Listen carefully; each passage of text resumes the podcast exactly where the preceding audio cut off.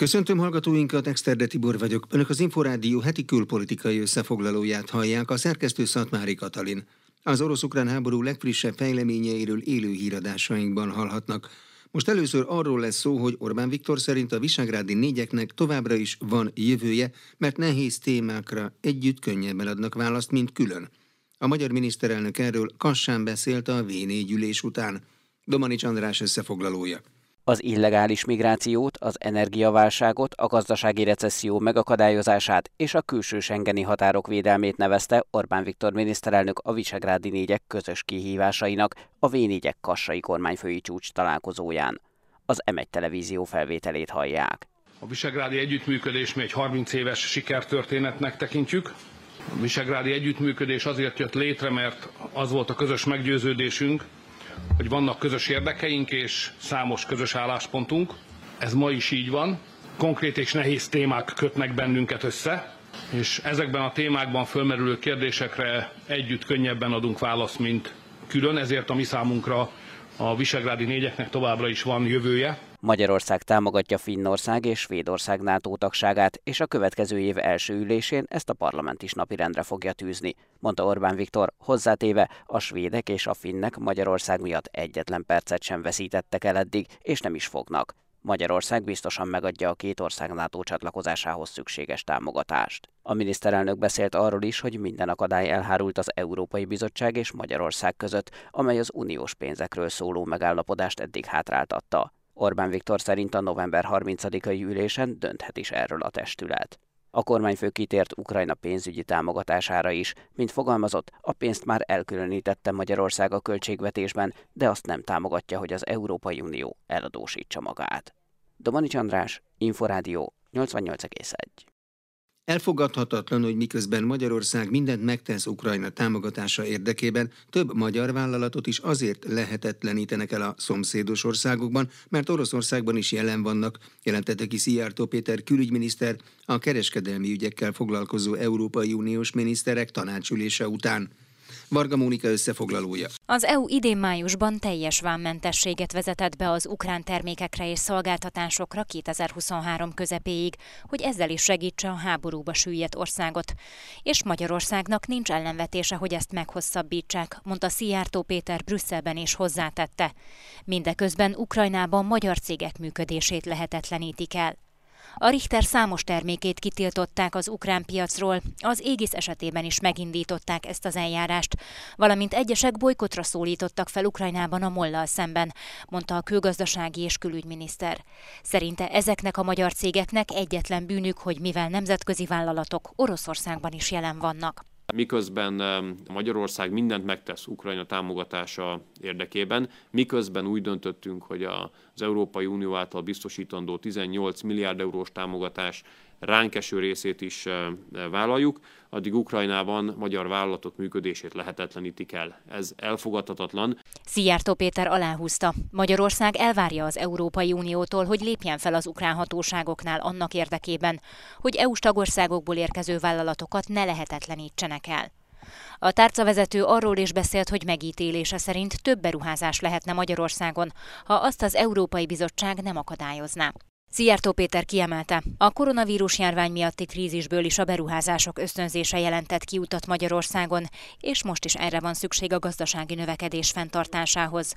Az uniós szabályok miatt azonban ezek támogatása korlátozott. A jelenlegi szabályok szerint ugyanis a tagállami kormányok, így Magyarország is 37,5 millió euróig adhat támogatást az odaérkező beruházásokhoz a saját forrásából az Európai Bizottság engedélye nélkül. Minden e fölötti beruházás támogatást, még egyszer aláhúzom, a saját költségvetési forrásunkból jóvá kell hagyatni az Európai Bizottsággal. A tárcavezető szerint a bizottságnak ezt a szabályt fel kellene függesztenie.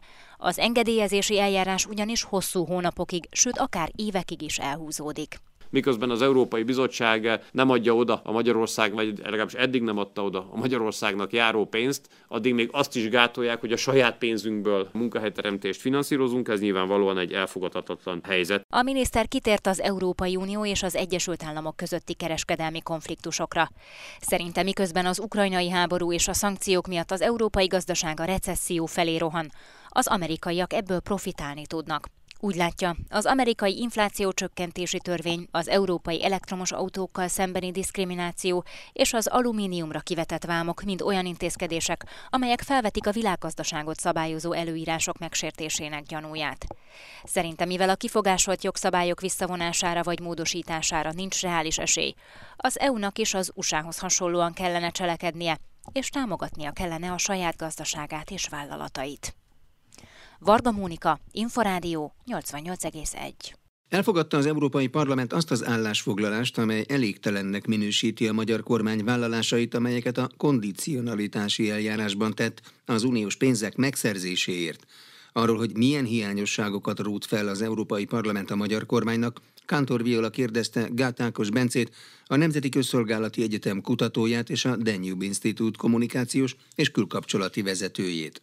Pontosan ez az, ami egyébként hiányzik az állásfoglalásból. Ez egy politikai állásfoglalás természetesen, mert egy politikai szervezet alkotta, nem is lehet más. Ugyanis, hogyha, ugyanakkor, hogyha megnézzük a szöveget, elolvassuk figyelmesen, akkor azt látjuk, hogy különösebb indoklást nem tesz a parlament, azt mondja, hogy nem elegendőek ezek az intézkedések, de ezeket nem fejti ki, nem támasztja alá jogilag, és főként nem hivatkozza le pontosan, hogy melyek aznak a 17 pontos megállapodásnak, melyek azok a részei, amelyekkel nem nem ért egyet, vagy amelyeket Magyarország nem tartott volna be. Tudni kell, hogy Magyarország az Európai Bizottsággal tárgyalt az integritáshatóság felállításáról, egyéb korrupció ellenes intézkedésekről. Számos törvény született, törvénymódosítás született, vagy van folyamatban Magyarországon, és számos technikai szabályt is módosítanak. Ezeket valószínűleg az EP fel sem mérte, hiszen volt egy elvi kiinduló pontja a parlamenti többségnek, hogy semmiképpen sem szeretné támogatni azt, hogy Magyarország megkapja a neki járó Európai Uniós forrásokat. Milyen javaslatot tesz az EP a bizottságnak, és ismerjük-e a bizottság álláspontját jelen pillanatban?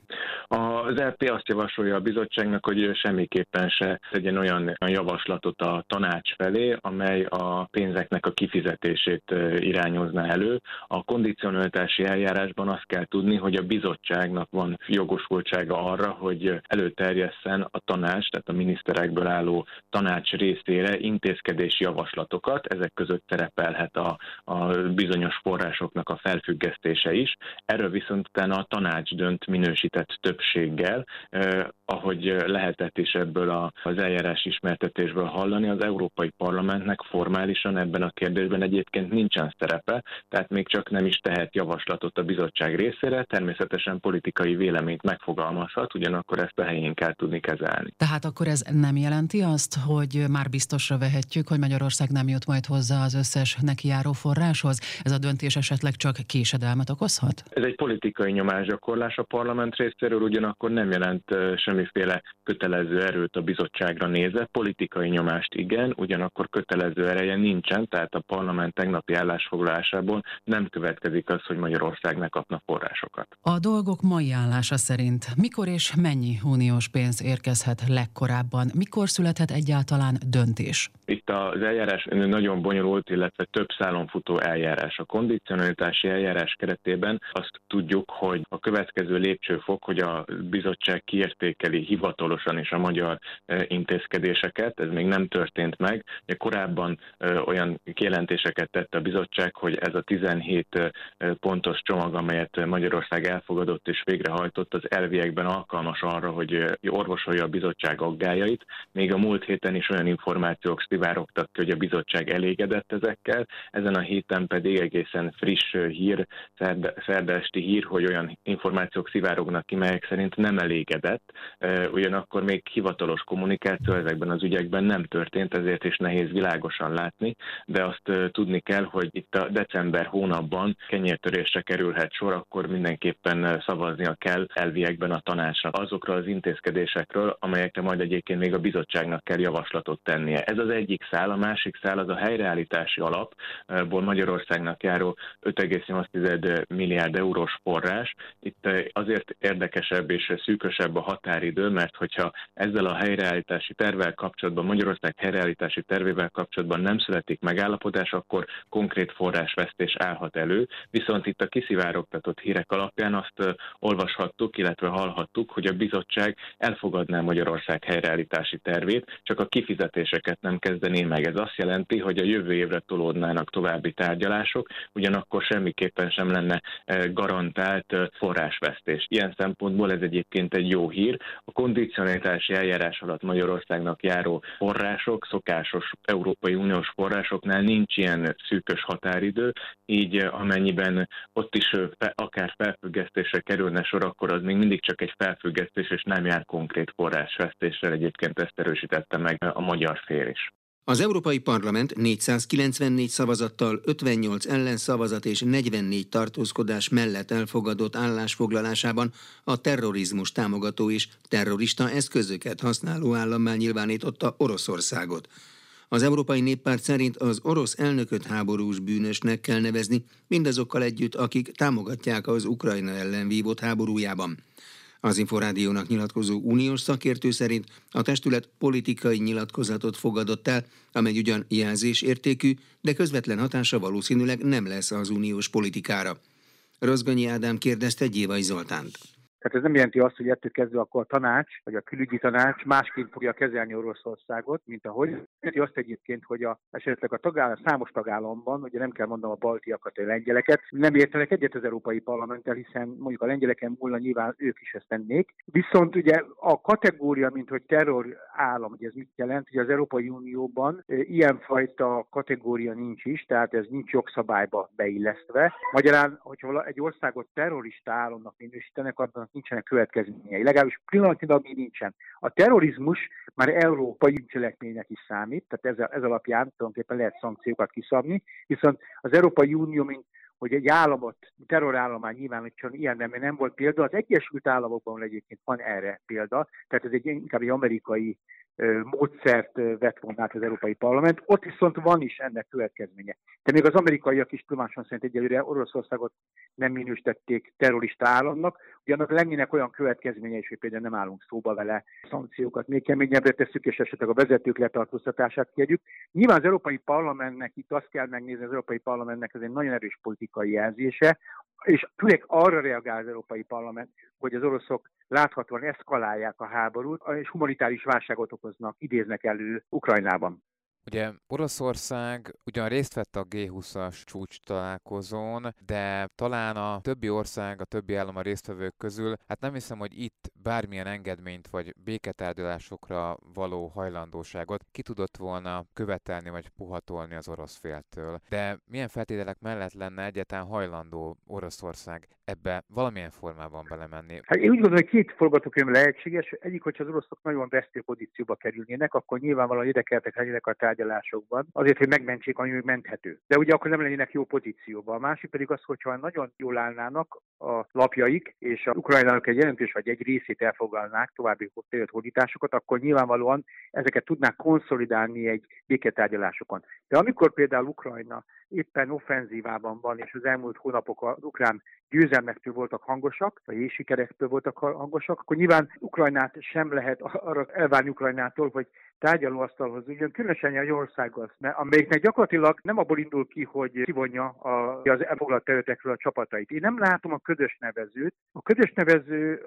tárgyalások mellett ugye az akkor jöhet egy ilyen állapot, hogyha mind a két fél így vagy úgy érdekelté válik. Az egyik azért, mert esetleg már elég nagyot nyert, a másik pedig azért, mert belátja, hogy nincs értelme tovább folytatni a háborút. Itt nem tart ez az egyensúly, vagy egyensúlytalansági helyzet mondjuk így nem következett be, tehát én nem számítok arra, hogy itt a bárki a következő hónapokban, hetekben, hónapokban béketárgyalásokat kezdeményezzen. Ne felejtsük el azt sem, hogy a nagyon fontos nemzetközi diplomáciában, nemzetközi kapcsolatokban a bizalom kérdése, a hitelesség kérdése. Egy ország persze, amelyik megtámadja a másikat, és állandóan hazudozik ezeknek az okokról is, a különböző ugye, bűncselekményekről, amelyeket elkövet, folyamatosan hazudozik, és az elmúlt években ezt tette, azt nagyon nehéz elfogadni attól az országtól, hogy bármit is ígér, bármit is papírra vet és aláír, hiszen látjuk, hogy Oroszország esetében ez semmi sem számít, akkor, akkor miért bízom benne a másik fél? Tehát a ukránok fejében nyilván kialakult az a meggyőződés, amivel én valahol egyetértek, hogy az oroszokat katonailag, ha legyőzik, az lesz az igazából a, a békének az előfeltétele, és nem más. Tegyük hozzá, hogy ez lenne minden szempontból igazságos. Az persze igaz, hogy ezért rengeteg embernek szenvednie kell, de akkor is szenvednie kell rengeteg embernek majd, vagy akkor is szenvedniük kellene, ha Oroszország Ukrajna területének egy nagy részét vagy egy részét bitorolná, emlékezünk csak arra, amikor az oroszok kivonulnak valahonnan, mert az ukránok kizavarják őket, legyőzik őket, akkor micsoda emberi szenvedésekről kapunk híreket és információkat. Tehát valószínűleg az ukránok is tisztában vannak ezzel, hogy az orosz, Nagy Oroszországban, Oroszország igája alatt élni nem egy nagy élmény. Magyarország a konzervatív blokk reménysége lett a szabad világban, jelentette ki a miniszterelnökséget vezető miniszter Mexikóban a konzervatív politikai akció konferencián. A szípek eseményen Gulyás Gergely kiemelte, tiszteletben kell tartani konzervatív alapértékeinket, az egyéni szabadságjogot, a jogállamiságot, a költségvetési felelősséget, a szabad piacokat, a keresztény örökséget és az emberi méltóságot. Tatár Tíme összefoglalója. Hungría está a la vanguardia del movimiento conservador. Recibamos a Jajali Juljás! Így köszöntötték a miniszterelnökséget vezető minisztert a maga nemében a legnagyobb és a legfontosabb konzervatívokat tömörítő rendezvényen Mexikóban. Distinguished guests and delegates, ladies and gentlemen, conservadores.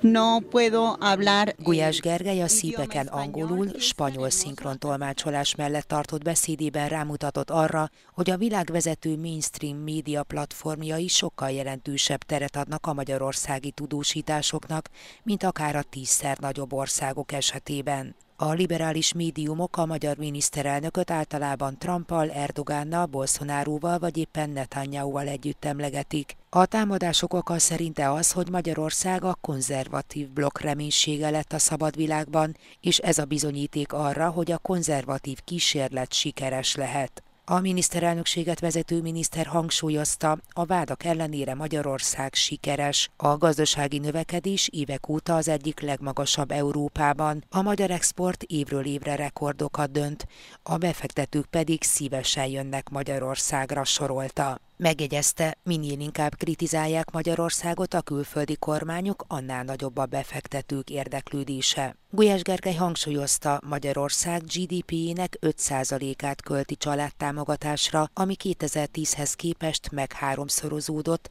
és ez a legmagasabb arány az Európai Unióban. A miniszterelnökséget vezető miniszter Mexikóban beszélt arról is, hogy a magyar konzervatív politikai közösség és vezetői jobban meg tudták mutatni egyértelmű kiállásukat a szabadság és a demokrácia mellett, mint bárki más, és ezek a konzervatív vezetők már a kommunista diktatúra alatt is elkötelezettek voltak a szabadság, a demokrácia, a jogállamiság iránt, akkor is, amikor ez nem divatos volt, hanem üldözött és büntetendő, emelte ki Gulyás Gergely. A miniszterelnökséget vezető miniszter beszédét azzal zárta, hogy meghívta a konferencia résztvevőit a következő szípek rendezvényre is, amelyet jövő májusban Budapesten tartanak. Valóságos Strike fesztivállal néznek szembe a britek a következő hetekben és az új év első hónapjában. Az egyetemi oktatóktól kezdve a nővéreken, a metrósokon és a postásokon át a reptéri határőrökig több ágazat dolgozói teszik le hosszabb, rövidebb időre a munkát, Svetnik Endre összefoglalója. Közelednek az ünnepek, és így a londoniakat és a briteket már meg sem lepi, hogy az ilyenkor előszeretettel sztrájkot hirdető metrós vasutas szakszervezet, az RMT közölte, leteszik a munkát. Nagy-Britannia legnagyobb vasutas szakszervezete, benne 14 vasúti társaság dolgozói, hat egymást követő napon nem dolgoznak majd karácsony előtt, majd további két 48 órás munkabeszüntetést hirdettek meg január elejére. A december 18. január 4-e közötti időszakra pedig a túlórázás tilalmát is elrendelte tagjainak a szakszervezet. Az RMT londoni metró sztrájkai idején is járt néhány szerelvény, viszont a 24 órás munkabeszüntetésnek valójában mindig hosszabban tartó hatása volt, amiatt, hogy a dolgozók különböző időkben veszik fel a műszakokat. A vasutasok és metrósok mellett más ágazatok dolgozói szintén tiltakoznak a megélhetési válság és az infláció hatásait nem kompenzáló béremelési javaslatok ellen. Csütörtökön kezdődik az egyetemi oktatók példátlan sztrájk sorozata, egyből két nap szünettel a diákok számára. Elfogyott a türelme a nagyon ritkán tiltakozó brit nővéreknek is, akik azt mondják, a kormány nem reagált a bértárgyalásokat követelő ultimátumra, így decemberben ők is az utcára vonulnak.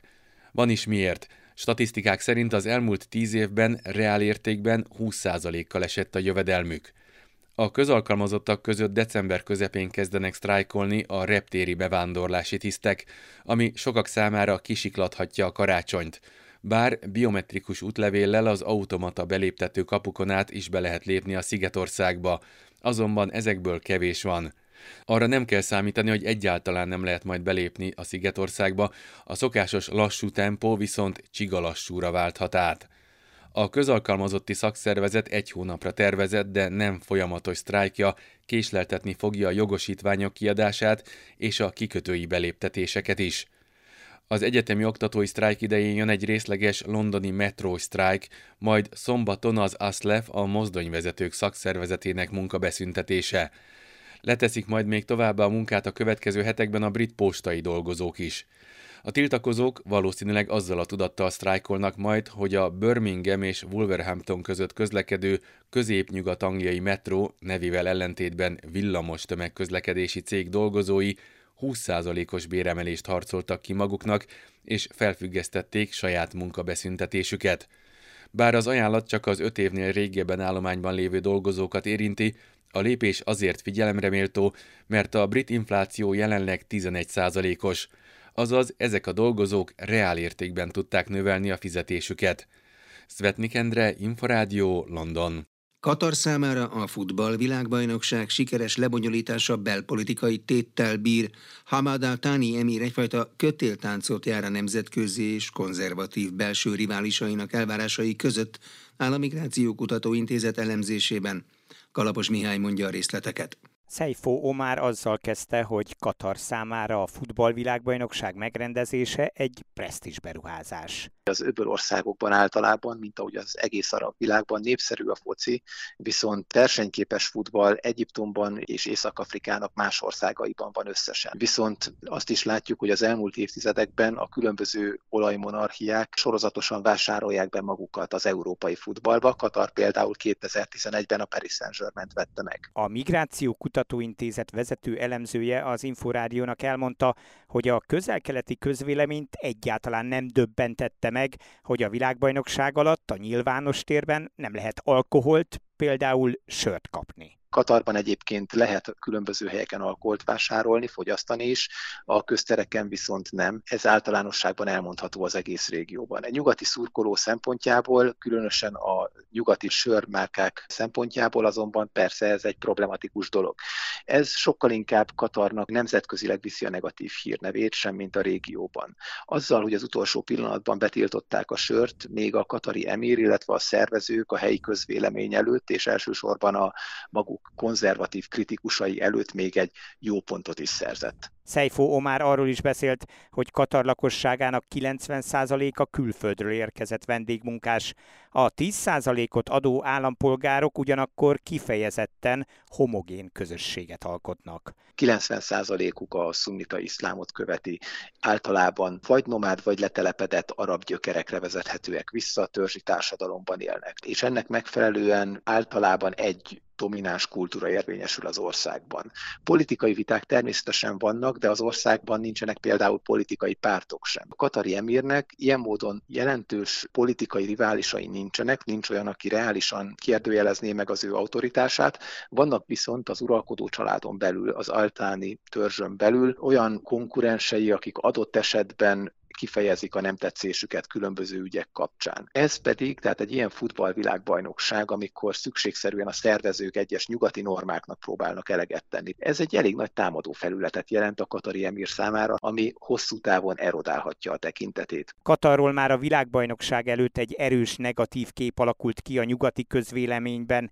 Ezen már alig ha tud változtatni az ország, mondta Seifo Omár. Itt például beszélhetünk a kafala rendszerről, tehát a különböző vendégmunkások foglalkoztatásának a körülményeiről, vagy beszélhetünk akár a sörtilalomról, az LMBTQ ügyről. Katar számára azonban elsősorban az számít, hogy a régió más országai miként ítélik meg, és a világbajnokság most ad egy lehetőséget, hogy Katar javítson megtépázott hírnevén az arab közvélemény előtt. Tette hozzá a Migrációkutató Intézet vezető elemzője. Önök az Inforádió heti külpolitikai összefoglalóját hallották, a szerkesztő Szatmári Katalin, a műsorvezető Exterde Tibor volt.